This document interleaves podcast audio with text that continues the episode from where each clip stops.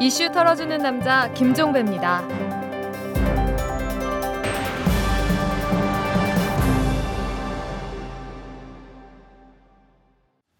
여러분 안녕하십니까? 십이월 삼십일 월요일에 보내드리는 이탈남입니다. 그러고 보니까 올해도 이틀밖에 남지를 않았네요.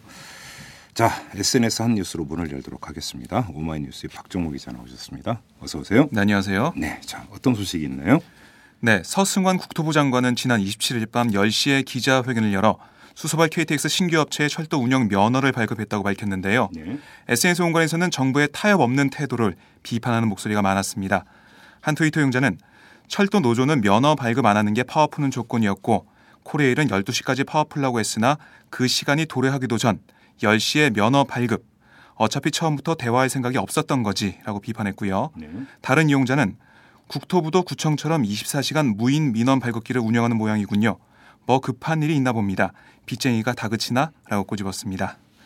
대화하자는 노동자들을 철저히 외면하고 무시하는 박근혜 정권 무섭네요. 라는 의견과 평소엔 근무시간 끝나면 사무 처리는커녕 전화도 안 받는 것들이 한밤중에 라는 지적도 있었습니다. 네. 자, 이 문제 잠시 후에 탈탈 인터뷰에서 털어보도록 하고요. 자, 다음 소식으로 가죠. 네, 국방부가 병사 월급 중 일부를 적립해 전역할 때 일시금으로 주는 희망준비금 제도를 검토하고 있는데요. 네. 박근혜 대통령의 공약인 희망준비금은 제대하는 병사들에게 별도 예산을 통해 대학 등록금 수준의 퇴직금을 지급하는 것이었는데 공약과는 달리 장병들의 월급을 모아서 주겠다는 겁니다. 그러니까 정부 돈은 하나도 안 들어간다. 그렇습니다. 월급 외에는. 그죠? 네. 이런 거죠? 예. 네, 장병들 월급을 매달 떼서 그걸 네. 모아서 주겠다는 겁니다. 그 옛날 부모님이 그 자식이 월급 받아오면 떼가지고 적금 들어주던 네. 그런 거 비슷한 건가요? 네. 네. 많은 에스엔에스 용자들이 박 대통령이 또 공약을 파기했다고 비판하고 있는데요. 네. 한 트위터 용자는 대학 등록금 수준의 퇴직금을 지급하겠다 해놓고 이제와 매달 병사 월급서 뗀 돈을 전역할 때 준다는 말장난이라고 지적했고요. 다른 이용자는 차라리 병사 월급에 사대 보험도 납부케 해서 육십만 정규직 일자리 창조라고 하시지라고 꼬집었습니다. 네. 한마디로 군복무할 때 월급 적게 주고 전역할 때 안 준 돈 준다는 이야기네 라는 지적과 벼룩의 간이란 말이 생각나네요 라는 의견도 있었습니다. 근데 네. 이거를 정립을 해서 대학 등록금 수준에 맞춘다면 네. 우리 장병들은 현역 있을 때 월급 받을 수나 있습니까? 지금 병장 월급이 한 십만 팔천 원 정도인데 네. 그 오만 원에서 십만 원 정도를 매달 적립하겠다고 하니까 네. 이러다가는 거의 월급 못 받는 경우도 생길 것 같습니다. 그러니까 군 복무할 때는 손가락 빨고 있어야 된다는 얘기거든요. 네, 피엑스도 못 가고. 네, 요즘 대학 등록금이 얼마인지 정부가 아는지는 잘 모르겠어요. 네. 네. 자, 마지막 소식으로 가죠. 네, 친 이명박계 좌장인 이재호 새누리당 의원이 영화 변호인을 보고 난 뒤 고문당한 몸이 아파온다. 지금 이 나라의 민주주의는 어디로 가고 있나. 눈물이 난다. 는 감상평을 트위터에 남겼는데요. 네. 이에 대해 많은 에스엔에스 용자들이 비판적인 반응을 보였습니다. 한 트위터 용자는 황당하네요. 이 나라 민주주의는 이명박 때 무너졌고 박근혜 때 사라졌습니다. 라고 주장했고요. 네. 다른 이용자는 민주주의, 명박이 비리 다 털어내면 자연스레 회복의 시작입니다. 당신이 총대 맬 수 있을까? 라고 지적했습니다. 이재호의 진위는 알 길도 없고 관심도 없다. 다만 이러한 말들이 대한민국의 분노를 감지해서 나온 거라면 새해에는 희망이 보인다는 의견과 여당 내 야당으로 자신의 입지 조건을 위해 영화 이용하는 것은 아니길 바란다라는 주장도 있었습니다. 알겠습니다. 자, 수고하셨습니다. 네, 고맙습니다. 분노와 절망의 시대, 우울증 치료제가 필요하세요? 정치 때문에 시민들이 웃는 그런 세상을 바라세요? 변화하는 서울과 서울시민의 삶, 정치가 즐거울 수 있다는 희망의 증거를 만나보세요. 오윤호가 묻고 박원순이 답하다. 정치의 즐거움 오마이북.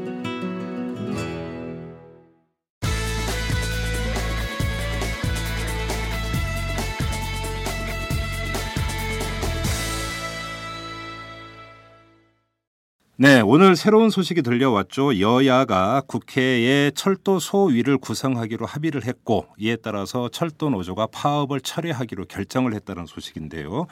새로운 지금 상황이 연출이 되고 있습니다. 자, 이 문제를 집중적으로 알아보도록 하겠습니다. 몇 번 저희 이탈남에서 인터뷰를 했던 분이시죠. 철도 노조의 최은철 대변인 전화로 연결합니다. 여보세요. 예, 반갑습니다. 최은철입니다. 네네, 고생 많으시죠. 예, 네. 일단 좀 근데 보도를 기초로 해서 이걸 좀 여쭤볼게요. 철도 소위의 명칭인데 철도 민영화 그 저지소입니까? 철도산업발전소입니까? 어떻게 알고 계십니까? 그 철도산업발전소위원회고요. 네. 예, 이 부분은 이제 지난 그 올해 유월 달에 그 철도산업위원회에서 네. 의결을 했던 철도산업 발전 방안에 대한 부분들을 네. 어, 감안을 한 그런 이름입니다. 네, 제가 이 질문을 드린 이유가 지금 핵심 쟁점은 철도 민영화로 가느냐 마느냐 이 문제 아니었겠습니까? 그래서 네. 이 소위에서 주된 의제를 무얼로 잡느냐에 따라서 이 네. 생산성이 달라지기 때문에 네. 근데 이게 철도 소위 아니 철도 산업 발전 소위가 돼 버리면은 네. 이 민영화 문제가 일정하게 다시 물타기가 된다든지 네. 이럴 소지가 있는 것이 아니냐라는 우려가 나올 수 있어서 여쭤보는 거거든요. 아, 이 부분은요. 네. 그 이렇게 이해를 하시면 됩니다. 그 철도 산업 발전 방안이라고 하는 국토부에서 네. 철도 산업 위원회를 통해서 통과한 내용이 네. 어, 그 전반적인 이천십칠년까지의 어, 철도에 대한 그, 어, 여러 가지 그 지주회사라든가 자회사들이라든가 네. 뭐, 이런 내용들이 전부 다 담겨 있고요. 그 첫 번째에 수서발 케이티엑스 어, 별도법인 설립이라고 하는 부분들이 그 안에 담겨 있는 겁니다. 네네네. 그래서 철도산업 발전 방안이라고 하는 부분들은 전반적인 그 철도산업에 대한 중장기적인 계획들을 논의할 수밖에 없는 내용이라서, 네. 어, 수서발 케이티엑스 문제로 시발된 철도 민영화 문제는 당연히 이 안에서 얘기할 수밖에 없는 거죠. 그렇습니까? 예, 예, 예. 예. 그래서 네 진행된 사항들이 물론 없지 않지만 네. 어, 포함해서 얘기될 수밖에 없다라는 것이 저희 쪽 입장이고요. 그럼 지금 이제 보도에 따르면 이 소위에서 의제를 무엇으로 할 것인지는 아직 확정이 안 됐다라는 보도가 나오고 있는데 그럼에도 불구하고 이제 노조에서 볼 때는 이 철도 민영화 문제가 핵심 의제가 되지 않을래야 않을 수가 없다. 예, 이렇게 그 판단. 철도산업 발전. 예. 예. 알겠습니다. 자, 그 우리가 이전에 이제 지켜봐왔던 바에 따르면 뭐 국회 안에서 국정조사 특위를 만든다고 했다가도 사실은 이게 흐지부지 되는 경우도 많았고 설령 가동이 된다 하더라도 여야 합의 도출에 실패하는 경우도 많았습니다. 자, 이런 그 과정이 되풀이되지 않을 거다라고 확신을 하십니까, 대변인님? 아, 저희 확신할 수 없고요. 네. 예, 그. 어, 그러나 이제 문제는 이렇습니다. 저희가, 어, 연초부터, 어, 저희들의 여러 가지, 어, 투쟁 계획이나 투쟁 기조들을 잡는 과정에, 네. 이 국회 교통위 내 소위는 굉장히 중요한 부분들을 차지하고 있었습니다. 네네. 어, 그거는 분명한 사실이고요. 네.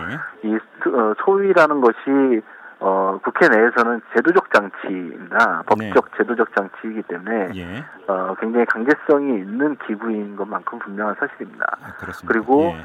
이번 그 철도 민영화 특히 이 철도 산업 발전 방안에 대한 사안 문제는 단 음, 단순히 그 몇몇 개, 개별적 사안의 문제가 아니라 전 국민적 어 정치적 사안이 되어 있기 때문에 네. 어 여야에서도 굉장히 무게감 있게 이것을 다루지 않을 수 없을 것이다라고 보고 있고 어저께 긴급하게 이 과정들이 이렇게 어, 합의까지 나오게 된 과정들 역시도. 어, 굉장히 무기감 있게 진행된 과정들이었기 때문에 가능한 거다라고 예, 보고 있습니다. 그래요. 자, 그러면 예. 이제 소위에서 이 문제가 논의가 되는데 이미 면허 발급까지 이루어진 상태 아니죠? 상태잖아요. 예. 자, 이 문제도 되돌릴 수 있는 겁니까? 아, 저희가 뭐 취소를 예. 면허 발급 취소라는 것을 조건으로 내걸어서 만약에 이 합의를 추진을 했다면 예. 이건 진행이 안 됐을 거라고 좀 보고요. 예, 예. 어. 면허 발급이라고 하는 건 이미 기정 사실이 된 거지요. 그렇죠. 예. 아, 하지만 이것은 법적 제, 법적이나 절차적으로 굉장히 문제가 있다고 보기 때문에 저희는 어, 이것에 대해서 그 취, 취소 결정 취소 소송까지도 지금 계획을 하고 있는 바이고, 네. 어, 정부 정책의 결정이 실제로 논의 과정 속에서 문제가 있었다고 하면 언제든지 되돌릴 수 있는 겁니다. 아, 예. 아, 다만 이제 저희가 그런 것을 조건으로 조건으로 걸어서. 어, 이런 합의들을 가져오지 않았던 것은 네. 국민적으로 어, 지금 철도 파업으로 인한 피해가 굉장히 크기 때문에 네. 예, 그런 부분들을 가장 그 평화적이고 원만하게 해결할 수 있는 방안이 필요하다고 본 거고요. 네. 어, 다 포함해서 모든 걸 열어놓고 논의할 수 있는 공간이 저는 소위라고 생각하고 있습니다. 자, 그러면 이제 그 애당초 노조는 오늘 이 면허 발급에 대한 취소 소송을 낼 계획이셨잖아요. 이건 예정대로 네. 가는 겁니까? 아예 그거는 예정대로 진행됩니다. 자, 그러면 여기서 교통 정리가 좀 필요한 것 같은데요.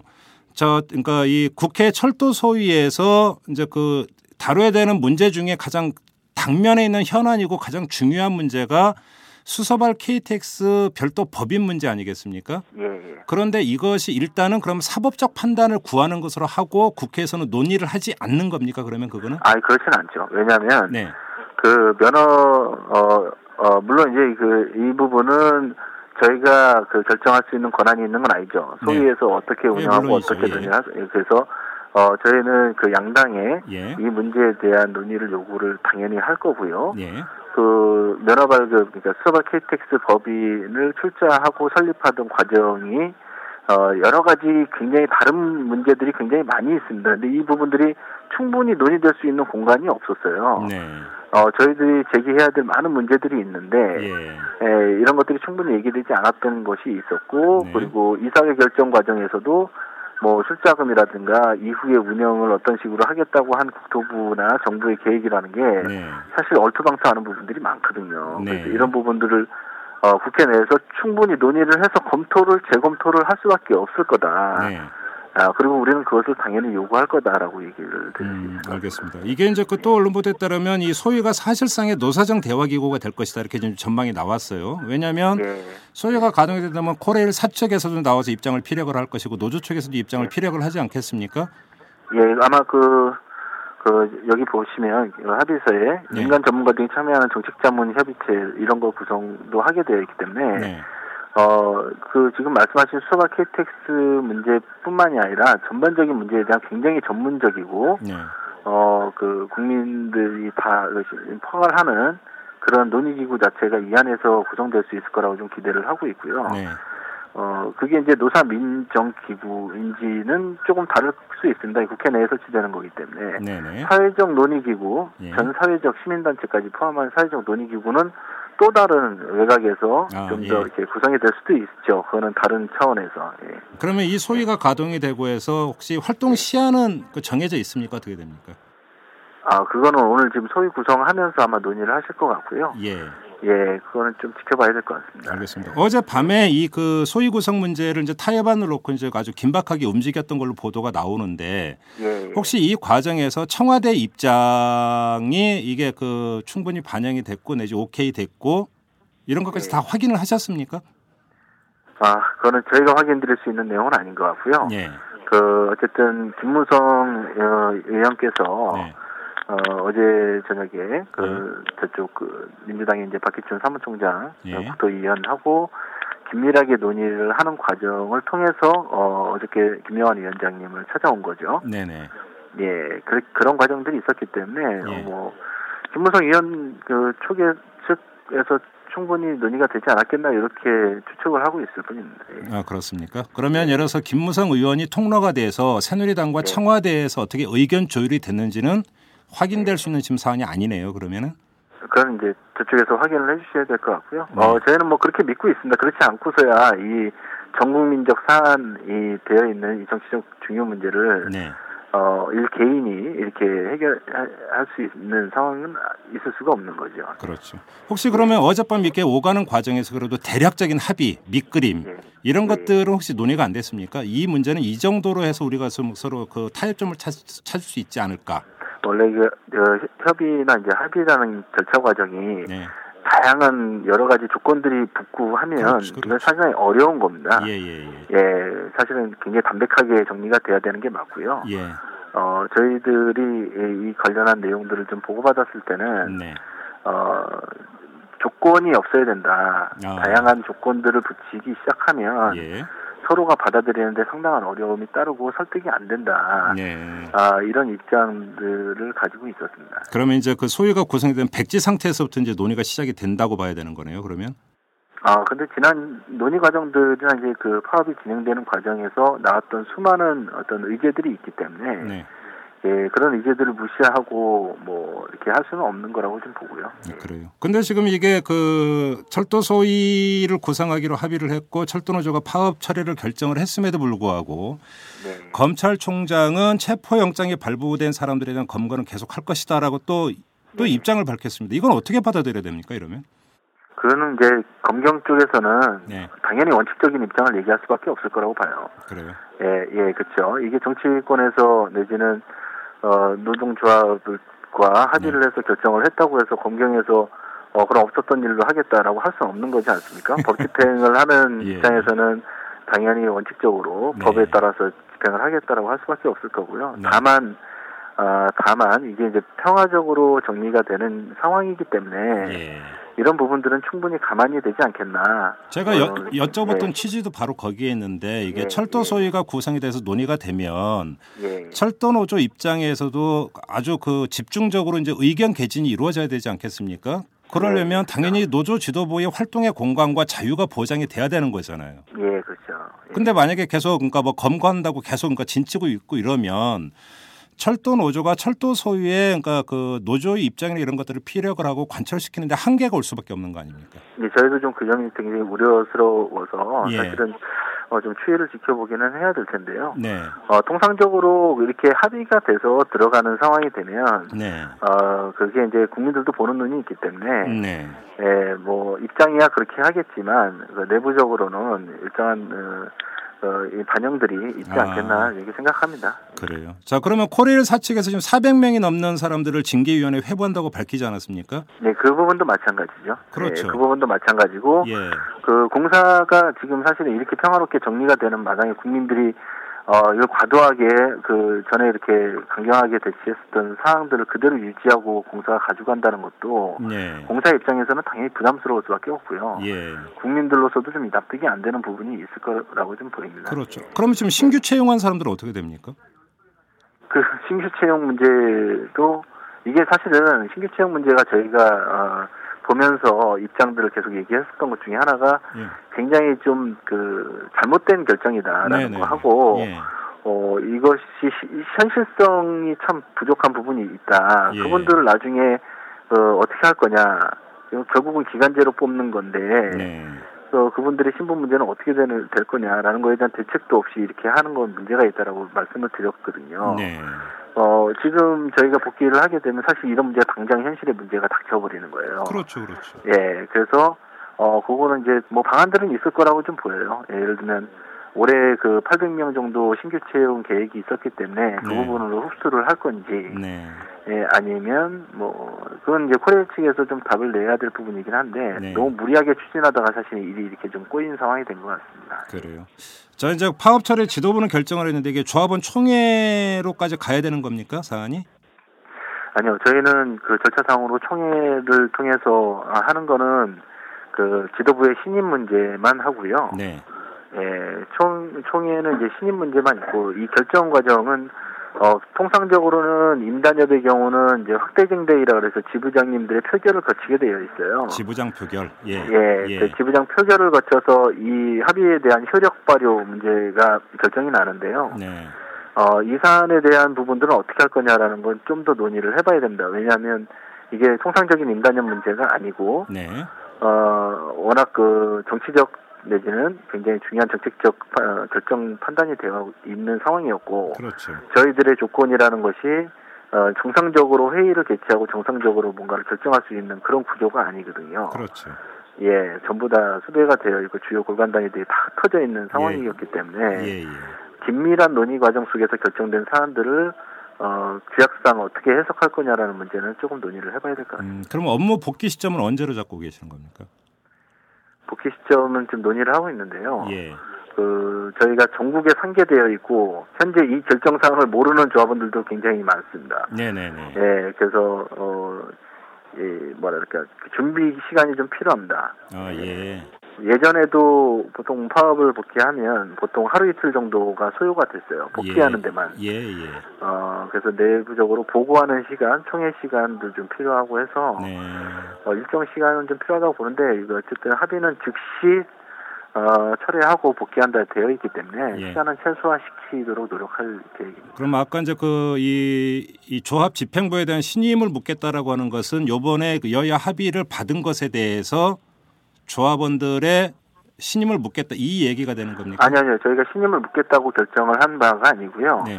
어, 통상적으로 임단협이 끝나서 합의문이 나오고 나면 아, 절차적으로 그 파업을 예. 복귀하고 나서 절차적으로 총회를 예. 묻게 묻게 되어 있어요. 저희 규약에. 예, 예. 근데 이 총회의 내용은 이 합의문이 어, 그 효력을 발휘하느냐 발휘하지 않느냐와 무관하게 네. 지도부에 대한 신임 문제입니다. 아, 예, 예. 그렇다는 거죠. 절차가 그렇다는. 아, 거죠. 절차가 그렇게 되어 있다. 그래서 이제 심을 묻는 절차를 들어가겠다는 게 아니라 규정이 그렇게 예, 되어 있다 이런 말씀이신 예, 거죠. 예, 예. 잘 알겠습니다. 자, 대변인 말씀 여기까지 드릴게요. 고맙습니다. 예, 예, 감사합니다. 이슈 털어주는 남자 김종배입니다. 냉철한 분석, 깊이 있는 통찰로 우리 사회 현안을 털어드립니다.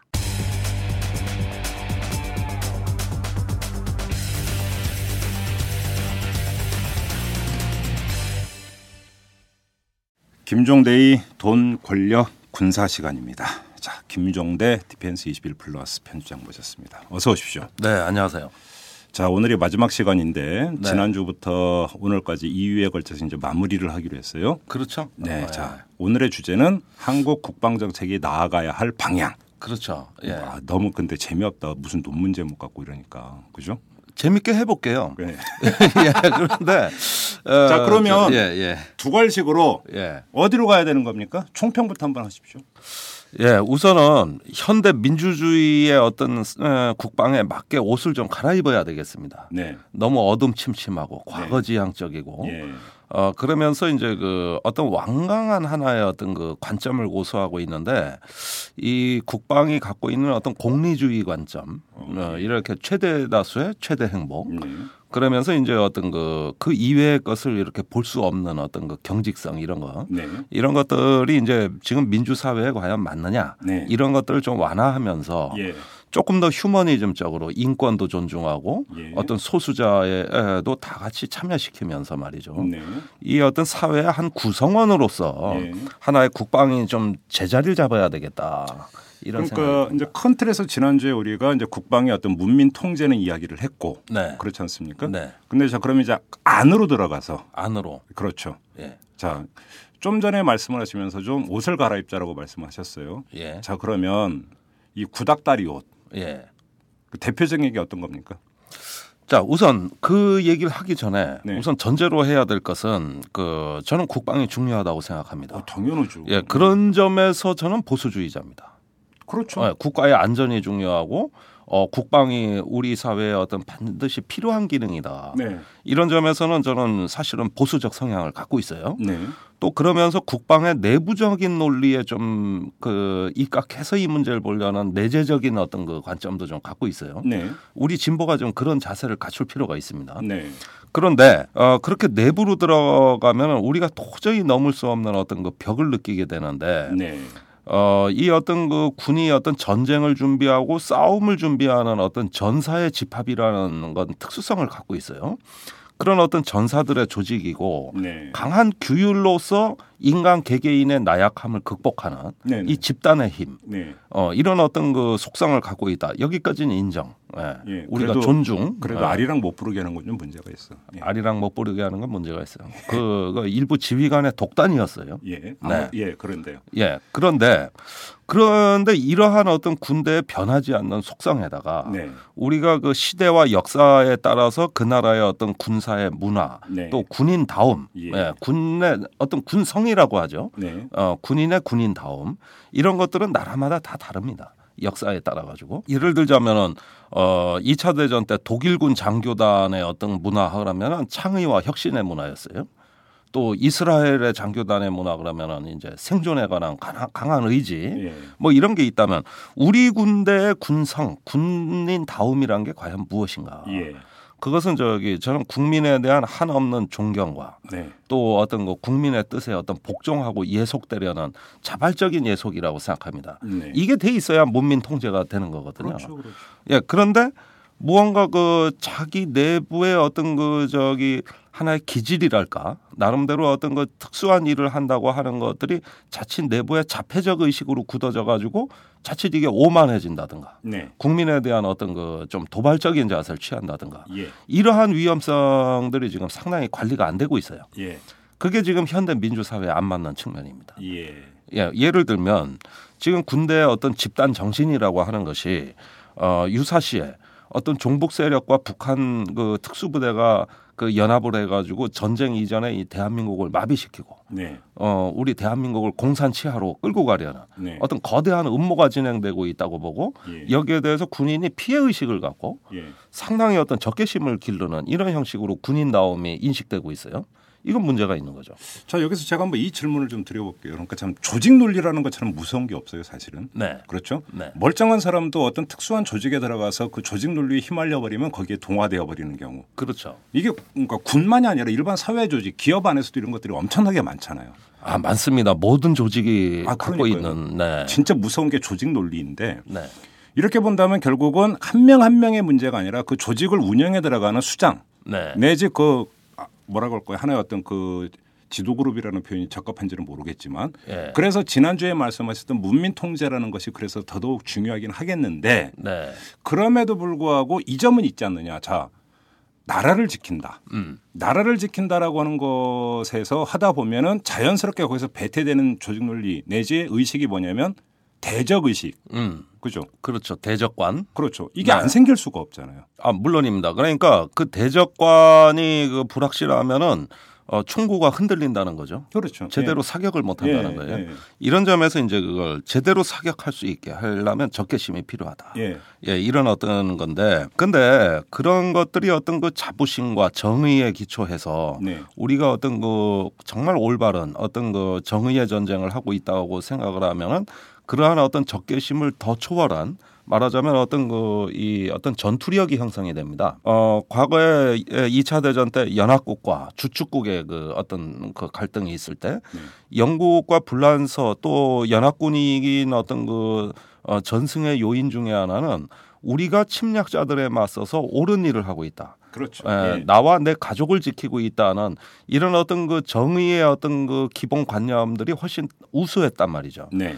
반면에 독일군은 뭐냐 하면 우월감이었어요. 예, 우리가 그 정의롭다고 생각하기보다는 침략을 했으니까 정의롭다고 생각한 것이 아니고 네. 우월하기 때문에 침략을 한 겁니다. 예. 그러니까 우월감 내지는 어떤 그 인종적인 차별 그러면서 우리의 어떤 민족이 가장 우, 우월하고 유럽의 패권이 되고 또 다른 민족을 교화시켜야 된다는 이런 관점의 독일군의 어떤 그 집단 정서가 있었는데 이건 오래가지 못했어요. 네. 어, 그것은 파멸로 갔습니다. 예. 반면에 우리가 침략을 당했지만은 이것은 정의로운 저항이고 예. 그것으로서 우리 인간적인 유대를 그 조직 내에서 갖게 됐을 때 예. 이것은 전쟁에서 이겼어요. 그런 만큼 어, 인간의 역사에서 파시스트의 군대를 민주국가가 항상 이겨왔다는 사실을 명심해야 되겠습니다. 네. 그 민주적인 규율이란 건 뭐냐 하면은 어떤 공감 속에서 상, 저기 서로 간의 어떤 그 존중과 배려 그런 속에서 어떤 적에 대해 가지고도 맞서고자 하는 불굴의 용기 네. 이런 것들이 이제 결국은 전승의 요인이 된 거죠. 여기에는 우월감의 문제하고는 좀 달랐어요. 근데 좀 제가 이제 이 관점의 차이라는 게 있잖아요. 네. 동일한 대상을 바라보는데 그것도 이제 어떤 관점에서 바라보느냐에 따라서 그 대상에 대한 규정이 완전히 달라지는 경우는 허다하게 네. 나타난단 말입니다. 그렇습니다. 예를 들어서 이제 그 군인의 입장에서 볼 때 북한은 네. 우리의 주적이다. 그렇죠. 얘네가 네. 언제 도발할지 모른다. 네. 얘네는 우리의 적이다. 네. 이런 관점으로 접근을 하는데 네. 자 민간 부문은 북한은 언젠가는 우리와 통일해야 되는 대상이고 같은 동포고 네. 그래서 교류와 협력을 해야 되고 포용을 해야 된다. 그렇죠. 자 여기서 오는 간극이 있지 않느냐라는 거죠. 그 간극이 바로 우리 한반도의 가장 잔인한 딜레마라고 할 수 있겠어요. 바로 그거죠. 예. 그 예를 들면 우리가 엔엘엘 문제 그렇게 시끄러울 때도 그 공동 어로구역 만든다고 할 때도 남북 수산 당국자가 만났을 때는 너무 회담이 잘 됐어요. 야, 이렇게 어획량을 나누자. 여기서 고기 사이좋게 잡자. 협상이 너무 잘 됐어요. 그런데 이게 경제적 관점이니까. 어, 경제적 관점이니까. 그런데 이게 남북 장성급 회담으로 이 의제가 넘어가면서 여기선 다 깨졌어요. 예. 어떻게 적하고 마주 보면서 같이 동거를 하냐 이게요. 그렇죠. 이게 있을 수 없는 일이거든요. 예.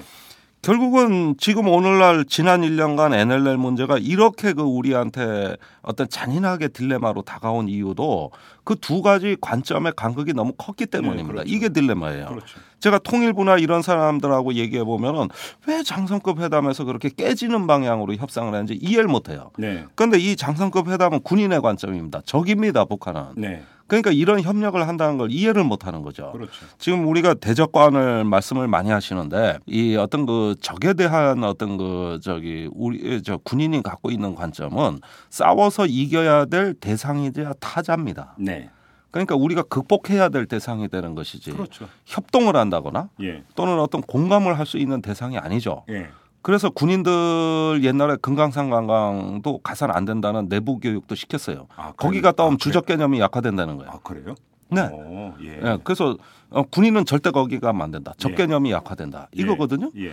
예. 그런 만큼 어떤 북한에 대한 어떤 그 적이라는 이 군인의 관점으로만 북한을 보면은 이거는 분단 체제가 해소될 수가 없어요. 네. 그러니까 군사 조직은 그러한 어떤 그 자기들의 속성을 갖고 있지만 그것이 정치의 전면에 나서면 안 된다는 겁니다. 이걸 조정해 줘야 되는 게 바로 정치 권력입니다. 그러니까 이제 그게 예를 들어서 그러니까 니네 관점이 잘못됐다라고 접근하는 것이냐 음.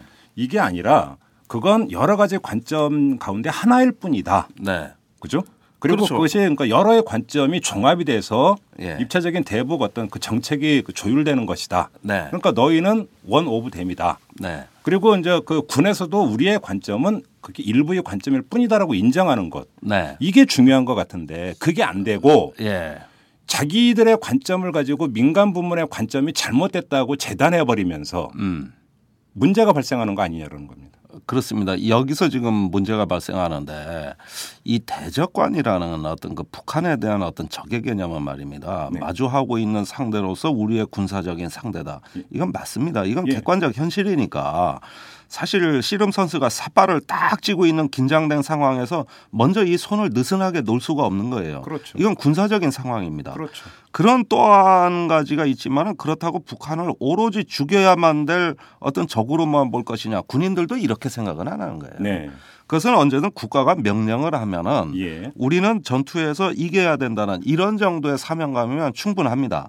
그런데 예. 여기서 대적관의 문제가 끝나는 게 아니라는 데 문제가 있는 거예요. 예. 뭐냐 하면은 그 군대 내부의 조직을 규합하고 단결시키고 기강을 확립하기 위해서 이 대적관이라는 걸 또 대내적으로 필요로 한다는 거예요. 네. 대외적으로만 필요로 하는 게 아니라 여기에는 부정적 인간관이 전제되어 있습니다. 예. 인간은 나약합니다. 예. 공포에 취약합니다. 예. 또 자기 이기적으로 행동하려고 그래요. 예. 이거를 이런 나약한 인간성을 극복해 주게 만드는 집단의 힘이 뭐냐. 예. 군대라는 조직의 힘이 뭐냐. 예. 적을 향한 어떤 그 적개심으로 이 개인의 나약함을 극복하게 해줘야 된다.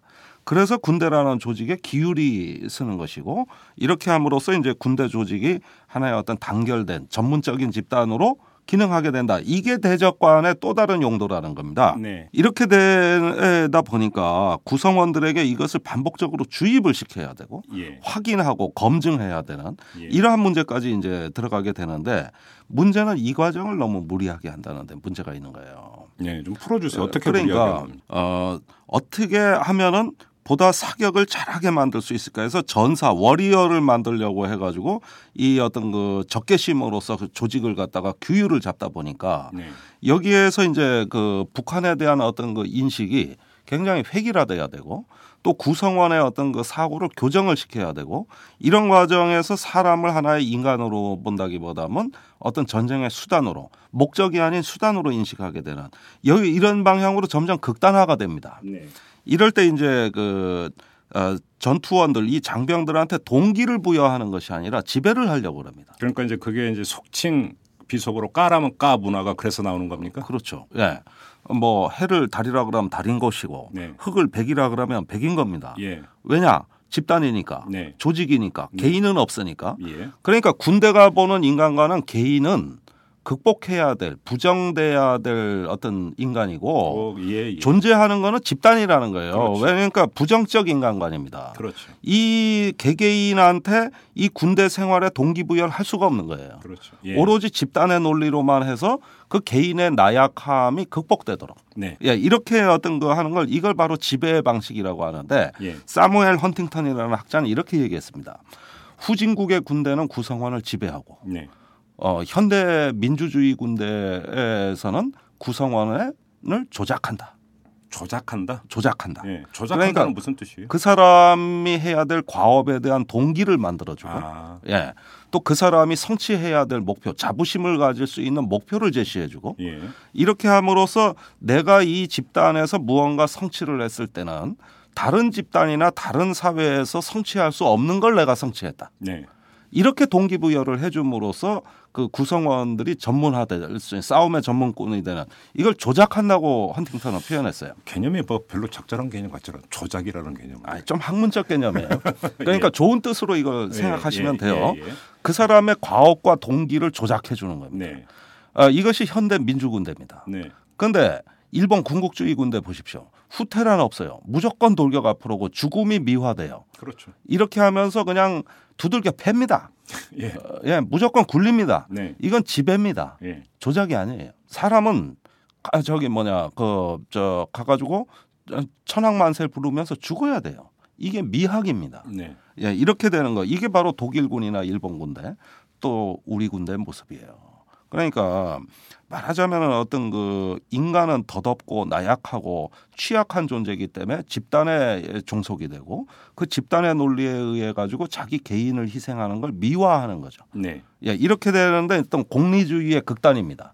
이렇게 함으로써 개인은 희생되지만 네. 전체 집단의 어떤 최대 행복, 네. 최대 다수의 최대 행복은 달성이 되는 것이고 그 행복의 적절성 여부는 논하지 말라. 네. 이것이 바로 집단의 어떤 그 어, 최대 행복이다. 네. 이렇게 되는 어떤 그 저 집단주의의 극단이죠. 그런데 그런 문화가 그 형성이 되기 위해서는 무엇보다도 기냥, 기묘한 것은 지휘관의 지휘 역량 아니겠습니까? 네. 그러니까 뭐냐면 지휘관이 네. 이른바 까라면 까라고 하는 것으로 그 기율을 잡아 들어갈 때가 쉽죠. 네. 그렇죠. 네. 근데 한 개개인의 어떤 개성과 음. 생각과 이런 것들을 존중을 하면서 거기서 하나의 집합체를 만들어 들어가는 것은 아주 고도의 사실은 리더십을 네. 요구하는 것 아니겠습니까? 예, 그렇습니다만은 예.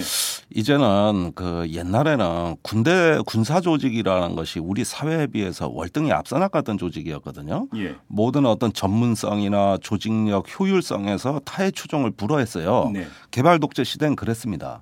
그런데 이제는 전쟁의 양상이 바뀌고 또 지식 전쟁, 정보 전쟁, 또 현대의 어떤 그 전쟁이라는 건 단순히 전투에서 이기는 것만 중요한 게 아니라 그 이후까지 내다보는 네. 말하자면 고도의 어떤 정치, 군사, 어떤 기술 전쟁이 돼버렸어요. 예. 한마디로 지식의 시대, 정보의 시대가 된 거죠.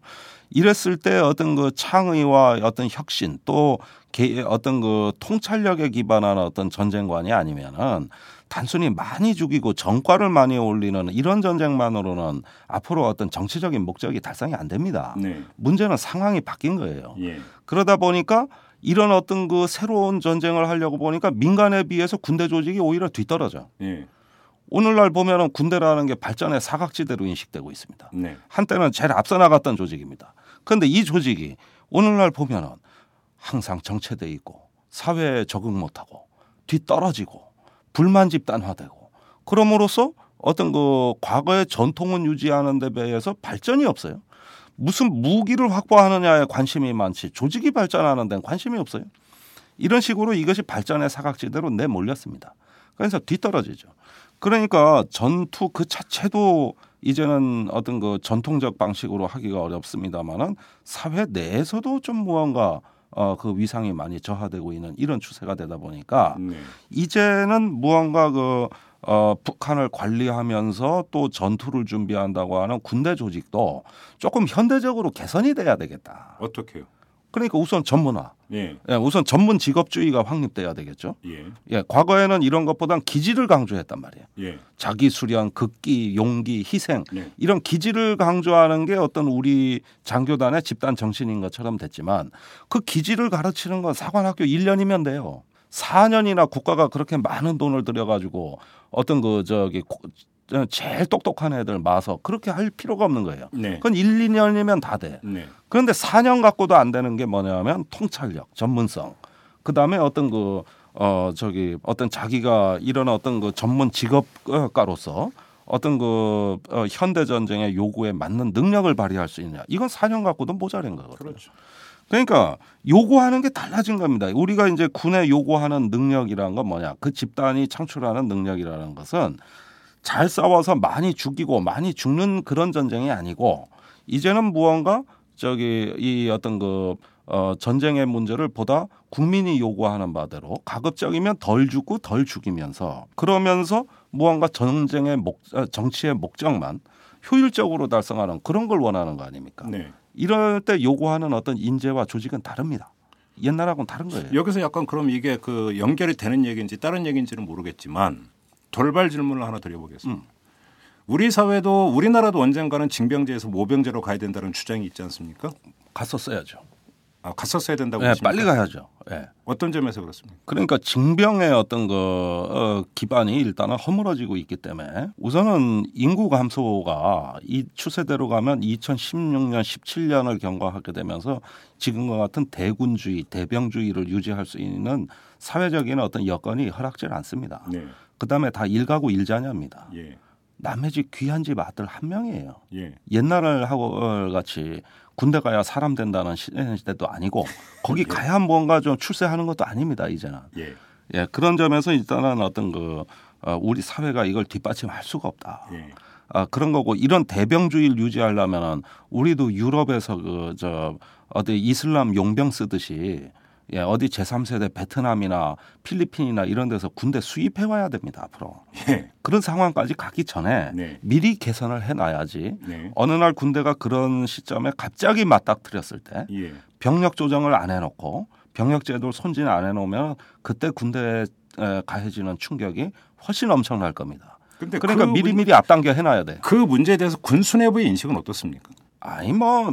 저기 뭐냐 최대한 개혁 시기를 늦춤으로써 예. 언젠가는 가야 될 길이라는 건 이 사람들도 알아요. 아, 그러나 내일이 재임 기간은 아니라는 거예요. 아. 북한은 백십만이라는 거야 병력이. 예. 우리가 왜 줄이냐는 거예요. 어떻게 줄이냐는 거지. 이게 비교하는 거죠 서로. 근데 이제 모병제를 제가 여쭤본 이유가 이제 좀 전에 이제 아주 고도의 전문화 이런 것들을 말씀을 하셨으니까 음, 연결이 돼서 여쭤봤는데.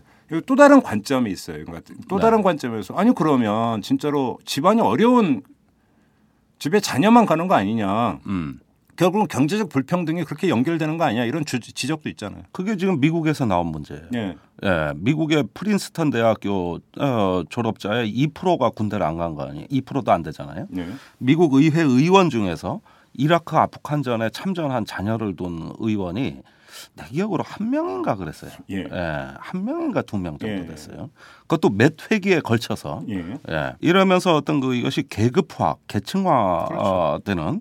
이런 어떤 현상을 보여줬던 거죠. 어, 그런데 미국에서 징병제가 이제 그런 어떤 폐단을 그 발생시킴에도 불구하고 칠십육 년도에 이 징병제를 폐지한 이유는 어, 자기의 의사와 관계없이 어떤 전쟁터에 강제로 동원되는 것에 대한 어떤 도덕적 문제 때문이었습니다. 네. 그거는 육십, 칠십 년대 반전운동의 또 결과물이기도 했고요. 네.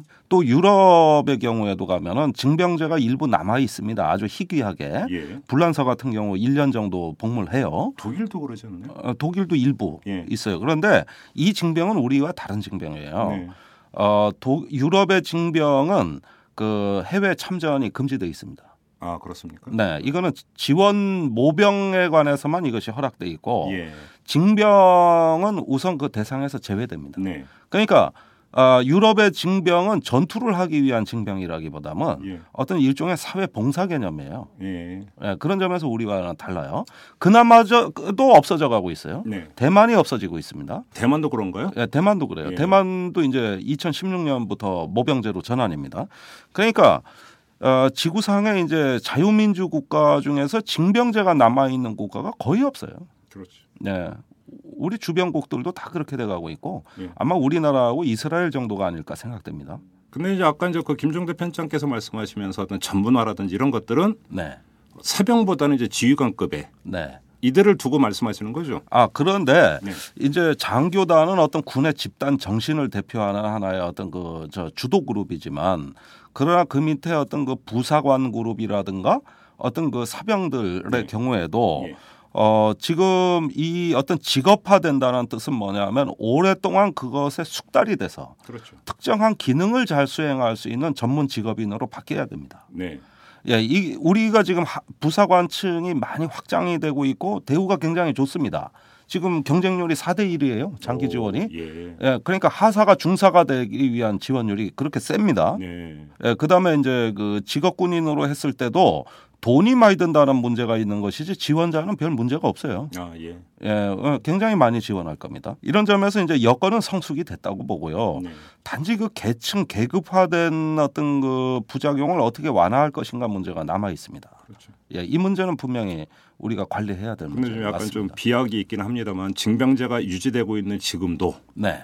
아버지가 돈 많고 힘 있는 사람은 다 빠지더만. 그러니까 천안함 사십육 명이 사망했는데 예. 그 자녀들의 아버지가 네. 대기업 과장급 또는 고위 공무원 어떤 대학 교수 이런 중산층 아버지가 한 명도 없잖아. 아 그런가요? 전부 서민 애들. 이런 점에서 우리가 이 군대에서 징병제는 모두가 평등하게 근무를 한다고 다들 생각하시지만 네. 막상 실상을 들어가면은 이 내부에도 엄연히 차별이 존재하고 있거든요. 그렇죠. 굉장히 이게 심해요. 그렇죠. 거기에다 병역 면탈, 새누리당 보십시오. 이명박 정부 보십시오. 어 저기 그 면탈의 성격이 전부 저기 그 저 수형이나 어떤 정치범이 아니라 일종의 양심범이고 아 저 저 아 저 저기 저 뭡니까 질병이고 네. 종합병동인데 네. 그 저기 그 병역 면탈을 조장하면서 가짜 그 진단서 발급한 병원장이 국회 부의장까지 하셨거든요. 그분 옛날에 저기 병역비리 수사 대상 일 호였어요. 그러니까 아주 그러니까 상식에 반하는 현상이 벌어지죠. 그러니까 집이 그러니까 먹고 살만하면 네. 질병으로부터 상대적으로 좀 그런 안전한 거 아닙니까? 그렇죠. 원래가 상식이. 네. 근데 좀 집이 먹고 살만한 집에 자녀, 그러니까 자, 아들일수록 왜 이렇게 질병이 많아? 더 허약 체질이고. 그러니까. 네. 아니 무슨 척추가 안 좋아서 군대 안 갔다 왔다 그러는데 예. 골프 칠 때 허리 돌아가는 거 보면은. 잘 돌아가거든. 아, 나았나 보지. 예. 네. 그다음에 저기 그 대통령 비서관에 근시로 안 갔다 하는 양반. 예. 그 양반 군 면제되자마자 라식 수술해서 안경 안 쓰고 다니거든. 그다음에 대통령 비서실장은 하악 관절이라고 턱뼈가 안 좋아서 군대 안 갔다 왔다 그랬는데 예. 칼비 잘 뜯거든. 아, 하악 관절도 군대 안 가나요? 예. 네. 이종 격투기 선수도 아닌데. 예. 네. 어, 그래서 빠졌다 그랬는데 보면 회식 잘하거든. 갈비 잘 뜯거든요. 어, 이명박 대통령 폐가 안 좋아서 안 갔다 왔다 그랬는데 그분이 네. 뭐 폐가 안 좋아서 조깅을 못 합니까? 골프를 못 칩니까? 테니스 잘만 치던데. 테니스 잘만 치죠. 예. 네. 그러니까 이런 것들이 이상하게 군대 갈 때만 아프고 그것만 지나면은 병이 싹 났고 안상수 대표 보십시오. 질병 갖고도 안 되니까 십 년간 도발이 쳤잖아요. 아, 그래서 고, 고령으로 면제됐잖아요. 고온 안상수 그분. 예. 예.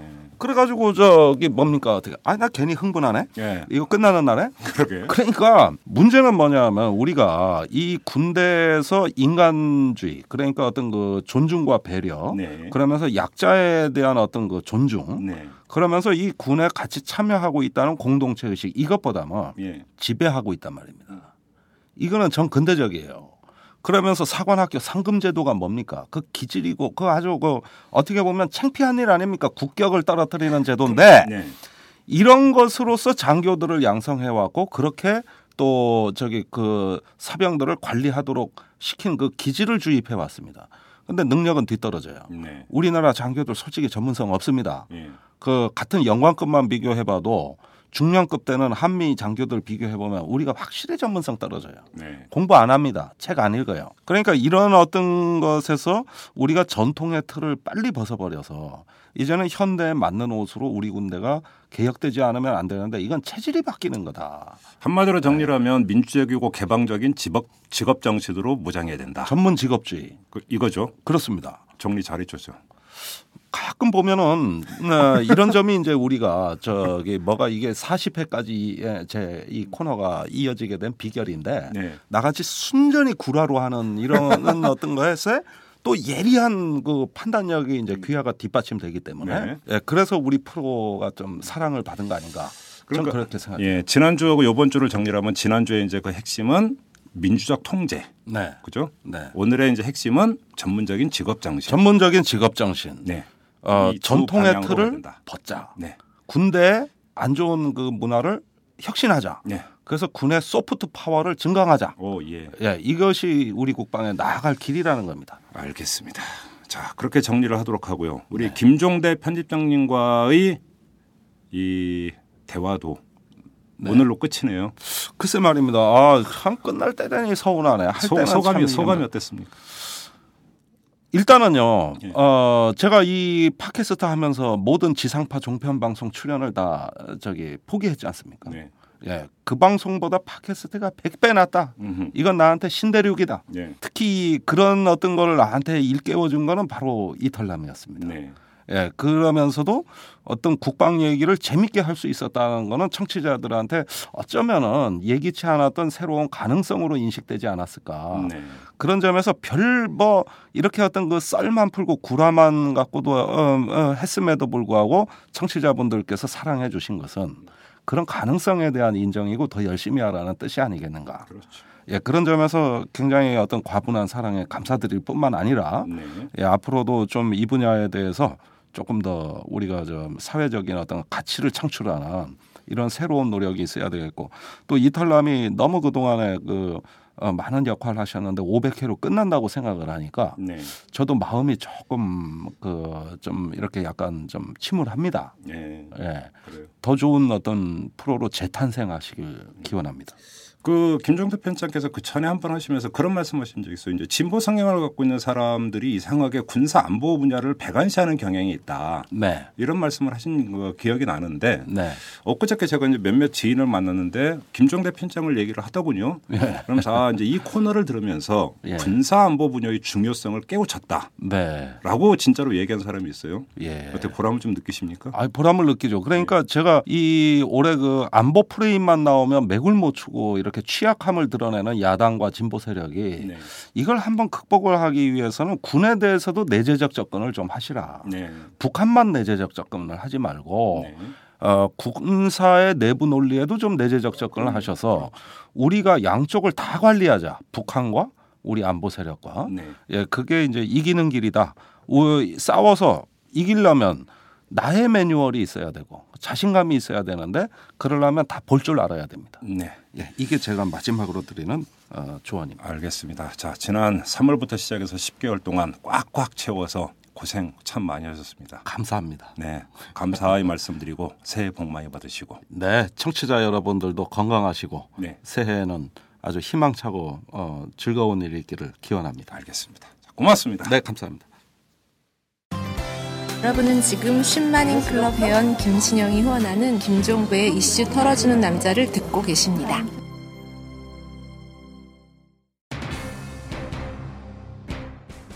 네, 국회가 철도 소위를 구성을 해서 이 철도 산업 발전 방안 전반에 대해서 나아가서 철도 민영화에 대해서 여야 간 합의점을 도출해 보기로 했고, 이를 믿고 철도 노조가 파업을 철회하기로 했습니다. 부디 생산적인 결과가 있기를 바랍니다. 그 이전에 봤던 것처럼 트집 잡고 이러면서 공전시키고 결국은 최종적으로 유야무야시키는 이런 과정이 아니라 정말 이 철도 민영화, 더 나아가서는 공공부문의 민영화에 대해서 큰 원칙을 잡는 하나의 계기점이 될 수 있도록 합리적인 토론, 그다음에 생산적인 결론이 도출되기를 부디 기원해 마지 않습니다. 자, 저 이탈남, 제가 진행하는 이탈남은 오늘 방송 이렇게 끝내고요. 내일이면 마지막 방송인데 내일 마지막으로 찾아뵙는 걸로 하고 오늘 방송은 여기서 마무리하도록 하겠습니다. 여러분 고맙습니다.